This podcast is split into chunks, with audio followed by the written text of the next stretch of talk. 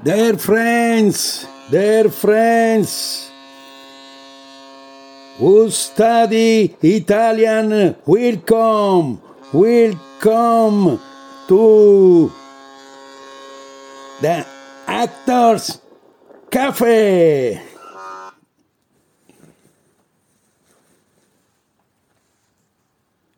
Oggi vi racconto questa storia.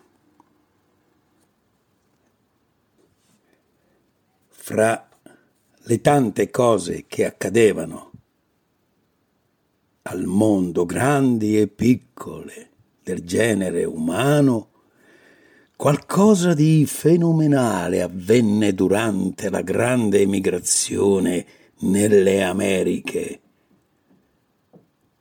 La missione evangelica di Madre Cabrini. Madre Cabrini. Era una suora tanto gracile fisicamente, ma tanto forte e decisa nel carattere partì per l'Occidente dal porto di Le Havre il 23 marzo del 1889 con la nave Bourgogne. E su quella nave, che doveva salire, attraccò. La nave con tutta la sua grandezza alle prime luci dell'alba, davanti alle persone. In attesa sul molo erano lì. La nave si fermò il tempo necessario per accogliere i viaggiatori, più di mille passeggeri, di cui quasi seicento in terza classe, che era quella degli emigranti. Gli uomini furono divisi dalle donne e anche per nazionalità. Alcuni catalogati come Nord Italia, mentre altri Sud Italians, Sud Italians, Sud Italians, ripeteva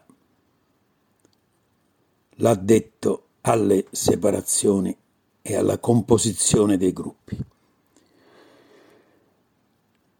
La camerata dove finirono sulla nave alcuni era grande e bassa, ma con cuccette sovrapposte. Mancava l'aria, ma per il resto non era male. Dopo una lunga attesa, madre Cabrini si accorse che la nave partì dal dondolio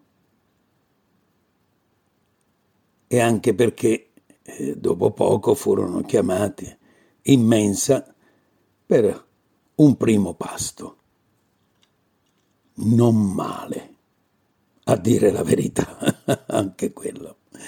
A proposito di pasto, questo è il caffè dell'attore e io oggi mi sono fatto un ottimo caffè che adesso tenevo lì al caldo e che indubbiamente io devo cercare adesso di scaldarlo un attimino e quindi berlo.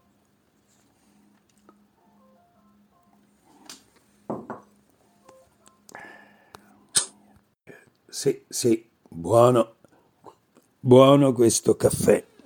E allora, la terza classe disponeva di due punti sufficienti per passeggiare, anche se molto affollati. Il tempo di girarsi un po' intorno e in un niente la costa sparì. E si trovarono in mezzo al mare, circondati solo dall'acqua acqua, acqua, acqua. E adesso era andare verso Merica, Merica, Merica, come dicevano molti di quei naviganti con la voce un po' rotta dall'emozione e dalla gioia allo stesso tempo, ma qualcuno stava già male fra questi, qualcuna di quelle suorine, compagne di viaggio di madre Cabrini, che per un bel po' non dimenticò mai quel malessere e quella fifa detto con poca riverenza che fu sua inesorabile compagna di viaggio fino a quando posò il suo piedino sulla terraferma. Con le gambe ancora tremanti e barcollanti come si provava su quel mostro di ferro galleggiante. Sul ponte c'era gente che giocava anche, e anche quello poteva essere un bel passatempo, visto che di tempo ce ne voleva prima di vedere la costa di quell'Eldorado. Sembrava un tempo infinito.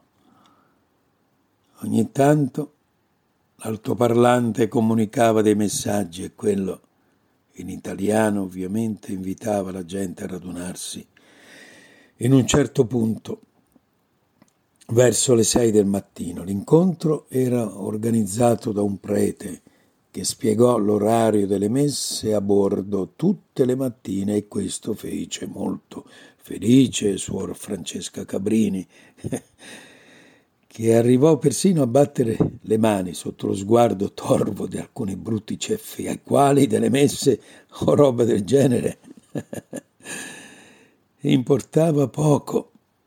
E quel simpatico scheletrico prete, magrissimo, magrissimo, non si stancava mai dopo le messe di prima mattina a raccomandare di stare molto attenti sempre sotto lo stesso sguardo torvo e adesso un po' minaccioso dei brutti ceffi. Poiché a bordo c'era anche gente senza scrupoli, o con pochi scrupoli, mi raccomando. Sono espertissimi nella, nella sottrazione dei portafogli e quindi di nasconderli possibilmente nelle parti molto, diciamo, intime Così. Anche le nostre sorine furono costrette a imitare le altre donne che infilavano i soldi nelle calze o addirittura nel reggiseno. e poi stare attenti ai giochi d'azzardo.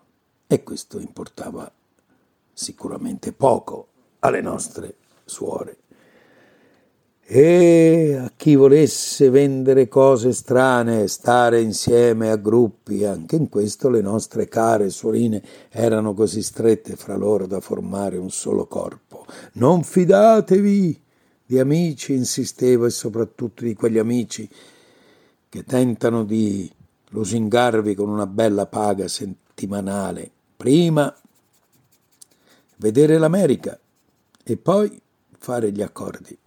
Quando sarete in America, ringraziando il Signore nell'avervi aiutato ad arrivarci, perché come vedete con i vostri stessi occhi l'oceano è tanto grande e tanto profondo. Non dimenticate mai, e dico mai, che prima vedevate sì il denaro, ma forse solo due o tre volte all'anno, ma avevate in mano il, il patrimonio della campagna. Adesso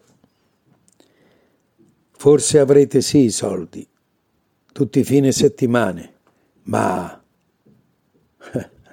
niente sicurezza come si trova il lavoro, così lo si può perdere con esso la vostra paga.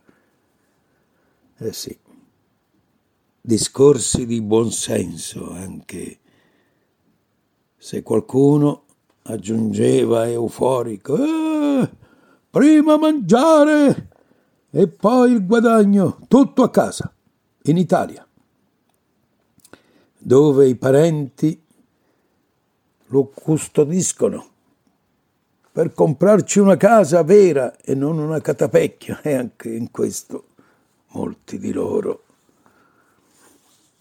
furono truffati. Fra quelle persone apriamo un flash, un siparietto, come si dice in teatro. C'era un personaggio molto, molto curioso che lavorava a bordo della Borgogna, soprannominato Mister Atlantico, anche perché lui stesso si chiamava così. Si era messo lui stesso questo nome e si vantava poi di questo. Era comunque quello che poi in fondo prevedeva e quasi mai eh, sbagliava le condizioni dell'oceano. Ma qualcuno, qualcuno lo prendeva in giro quando raccontava storie forse un po' fantasiose sulla capacità delle onde del mare di ipnotizzare e sedurre le persone per poi buttarsi loro stessi a mare, in quel mare, con una risata satanica anche lui appunto raccomandava di ammirare sì il mare, ma di temerlo, mai snobbarlo perché si poteva vendicare. E quante persone aveva tirato giù con quelle sue braccia fatte di acqua e poi inghiottirle nelle profondità in un attimo. E anche questi discorsi di Mister Oceano arrivarono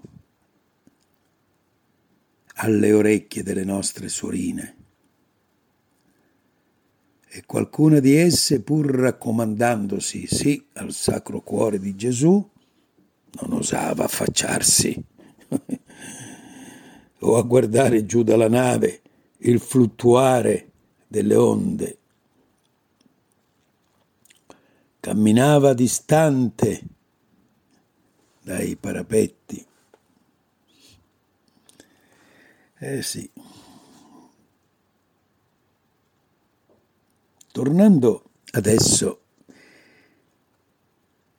agli italiani che emigravano allora, beh, in quegli anni era piuttosto difficile che un giovane avesse delle idee di economia, ecco, o di finanza soprattutto. Non avendo mai maneggiato i soldi, non sapevano se erano fatti di carta, di ferro, d'argento, d'oro. La base fondamentale di quella cultura era quella del risparmio. Denaro stretto in mano nelle tasche al massimo fra la lana del materasso e non con l'obiettivo di proporsi una piccola azienda produttiva. E Suor Francesca Cabrini, madre Cabrini, occhi attenti, azzurri come il mare, ma Vispi registrava tutto questo, aveva già intuito tutto su quella nave di ciò che in Merica avrebbe trovato. E che cosa avrebbe dovuto lottare, che molti di quegli italiani, insomma, erano soprattutto da educare e molti da plasmare con quella testa dura. Sì, sì. Educare e istruire e far sì che avessero anche e soprattutto una guida spirituale. ma allo stesso tempo, perché no? In certi momenti anche materiale, nel bisogno, nel fallimento. Eh sì. Arrivare in America era comunque una vera scommessa. Quando si stravolge la propria vita, come sempre, la vita diventa una scommessa, un'avventura.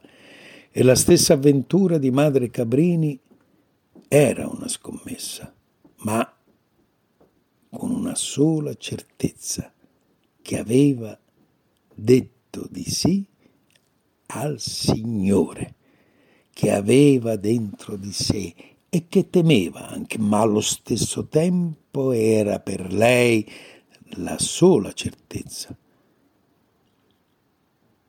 quella fede, sicurezza dell'aiuto di Dio.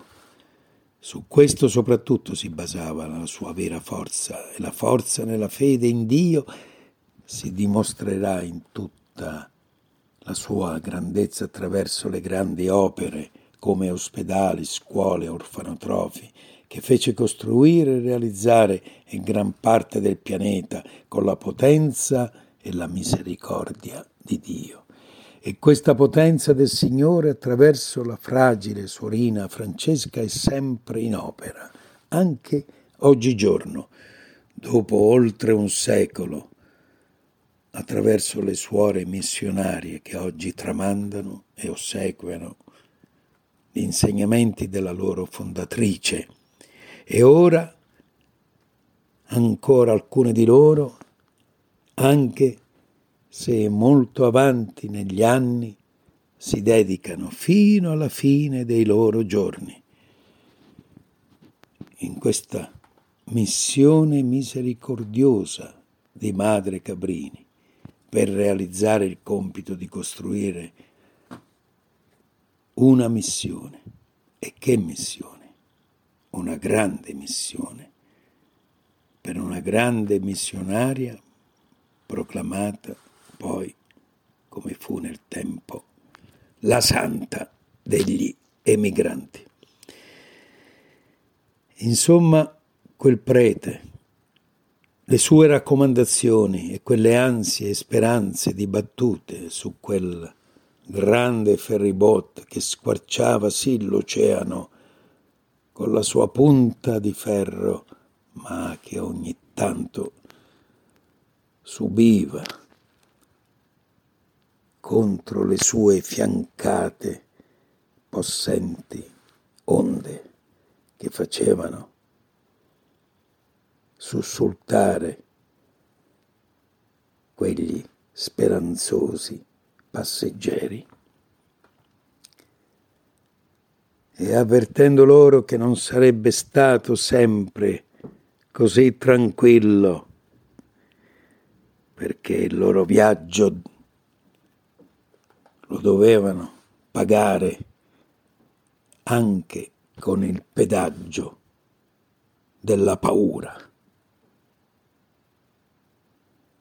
E anche la stessa madre Cabrini, che fra un'onda e l'altra, così scrisse nelle sue lettere.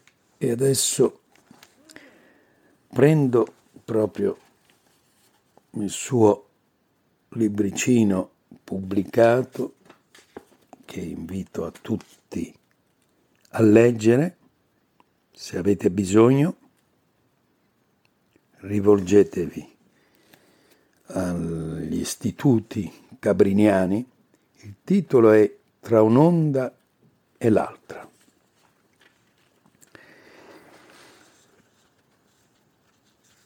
Oh, leggiamo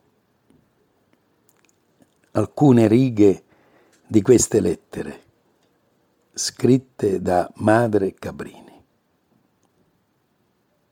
Finalmente siamo al mare. È bello, tranquillo, promette buon viaggio. Anche qui, sì, le disposizioni del nostro ricevimento. è andato tutto bene.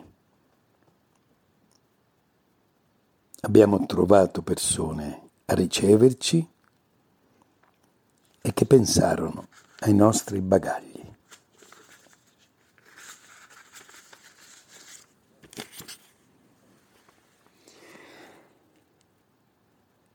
Suor Cherubina, che credeva proprio di morire, non fu buona che di dire una volta Gesù mio, misericordia. Sono divenute tutte come bambine, non capiscono più niente. Se dovessi fare oggi i miei conti sopra i soggetti sarebbe cosa da perdere il coraggio, ma mi tengo sicura che domani staranno già meglio e potrò tutte condurle sopra coperta dove si respira un'aria confortante e si vedono cose bellissime, delfini, delfini che ci seguono, uccelli d'ogni genere, pesci bianchi che io non vidi mai prima d'ora, la fosforescenza della sera e tante meraviglie della natura che rallegrano l'anima e la innalzano a meditare la infinita potenza e sapienza e bontà di Dio che le creò per nostro diletto e conforto. E oggi sul ponte mi tennero compagnia soltanto Sor Agape, più franca di tutte, e dietro questa veniva Suor Maria Giuseppina, che ubbidiente a mangiare se la passa benino e allegramente. Indi Suor Diomira e poi Suor Maria Gesuina, Suor Salesia, con molta virtù, e Suor Stefanina, che dopo tanti sforzi credette essere vestita e venne sopra coperta con l'abito a rovescio. per compassione la lasciammo lì un po', che faceva pietà, e di poi la conducemmo al lettuccio.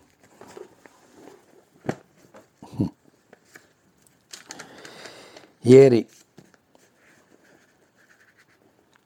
alle 11 però antimeridiane si levò un vento impetuoso che sbatteva qua e là il vascello come la navicella di Pietro, ma tutto era nell'aria, mentre il mare durava tranquillo. Sembrava che i demoni avessero infestata l'aria mentre Gesù dormiva tranquillo tra le pacifiche onde. Alcune sorelle erano spaventate e chiedevano se quella era una burrasca e io rispondevo loro che il mare era come l'olio e che ci voleva ben altro per dire burrasca. Allora si acquietarono e il tempo durò così tutto il giorno. E prima di sera tutte le sorelle erano stanche assai dall'ondulamento di quel mostro d'acciaio. E così, queste erano alcune righe di quelle pagine. E per finire Cari amici che studiate l'italiano, e così su quelle onde viaggiarono verso il nuovo mondo. Molti inventori e uomini d'ingegno, santi e brutti ceffi dallo sguardo torvo.